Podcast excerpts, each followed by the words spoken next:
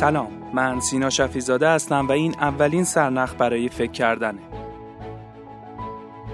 اما سرنخ چیه و قراره چه چیزی داخلش روایت بشه؟ واقعیت اینه من در کنار داستانهای داده محوری که توی سیناتا برای شما تعریف می‌کنم به موارد مختلفی برمیخورم که ایده هایی برای فکر کردن دارم. اما این ایده ها الزامن داده محور نیستن. مثلا بخشایی از یک کتاب یا مقاله‌ای که می‌خونم فیلم یا سریالهایی که نگاه می‌کنم یا موارد مشابه اینا. تصمیم گرفتم در قالب اپیزودهای مستقل به عنوان سرنخ این ایده ها رو با شما در میون بذارم تا شما هم از فکر کردن بهشون لذت ببرید. دو نکته در مورد سرنخ وجود داره. اول اینکه مدت زمان قسمت های سرنخ احتمالا خیلی کوتاهتر از سیناتاه و دوم اینکه برداشت من این بود که جنس هر دو محتوا یکسانه. یعنی هم سیناتا و هم سرنخ به دنبال برانگیختن فکر و لذت بخش کردن تفکر برای مخاطبه. بنابراین تصمیم گرفتم هر دو این محتواها رو داخل یه پادکست منتشر کنم. دمتون گرم بابت همراهی ها و محبتاتون. بریم سراغ اولین سرنخ.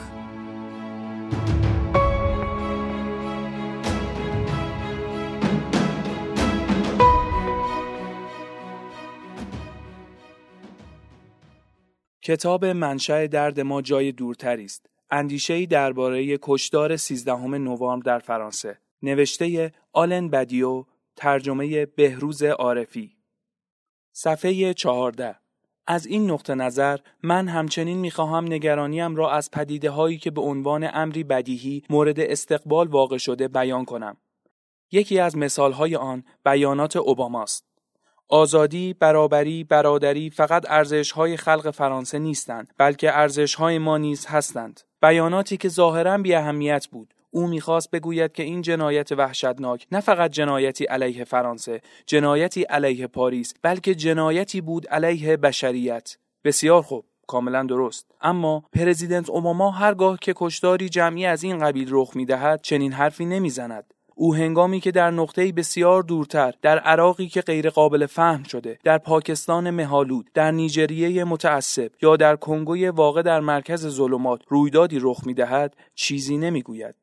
در حقیقت اوباما می‌خواهد به ما یادآوری کند که از دید او بشریت ابتدا با غرب خوب کهن ما تدایی می شود. صفحه 62 قاتلان ژاندیه مثل قاتلهای نوامبر جوان هستند.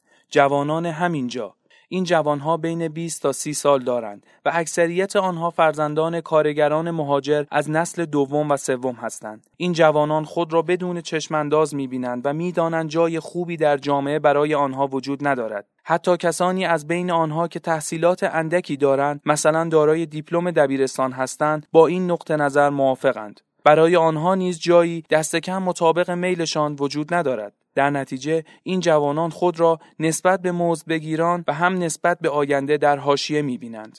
در این صورت آنچه فاشیستی شدن به آنها پیشنهاد می کند ملغمه ای از قهرمانی فداکارانه و جنایتکارانه و رضایت از نوع غربی است. از طرفی جوان فردی می شود مثل یک مافیای از خود راضی قادر به انجام عمل قهرمانانه و فداکارانه و جنایتبار مثل کشتن غربی ها غلبه بر قاتلان دار و دسته های دیگر. دست زدن به وحشیگری چشمگیر فتح سرزمین و غیره. و از سوی دیگر طعم زندگی زیبا و خوشنودی های دیگر.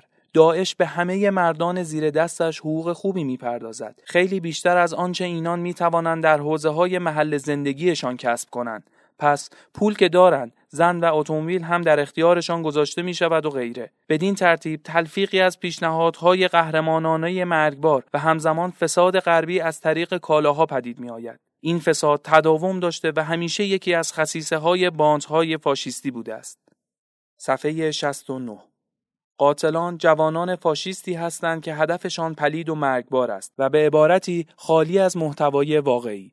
اما دلیل خاصی ندارد که در قیاس با این افراد ارتشهای غربی را نماینده تمدن بدانیم. این امری کاملا غیرقابل قبول است. جنگ جنگ است. جنگ همیشه کشتاری کم و بیش پلید است و خود ما نیز در گذشته بیش از اینها در جنگ های استعماری و نیز پس از آن شکنجه کرده ایم. کشته ایم و به اردوگاه ها روانه کرده ایم و اگر حکومت هایمان اعلام کنند زمان جنگ نهایی با تروریسم فرا رسیده باز هم به همان کارها ادامه خواهیم داد.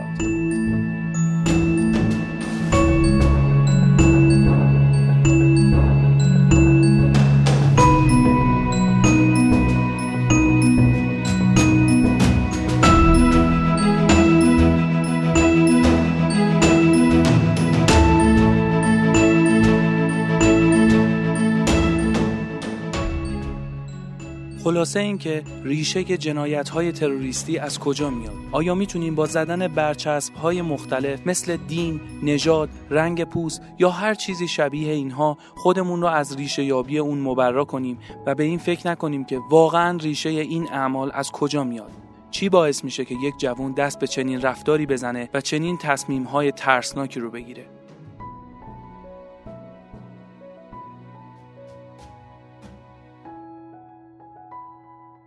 در آخر اگه به مطالعه کامل این کتاب علاقه شدید می‌تونید لینک خرید اون رو داخل محتوای تکمیلی پیدا کنید.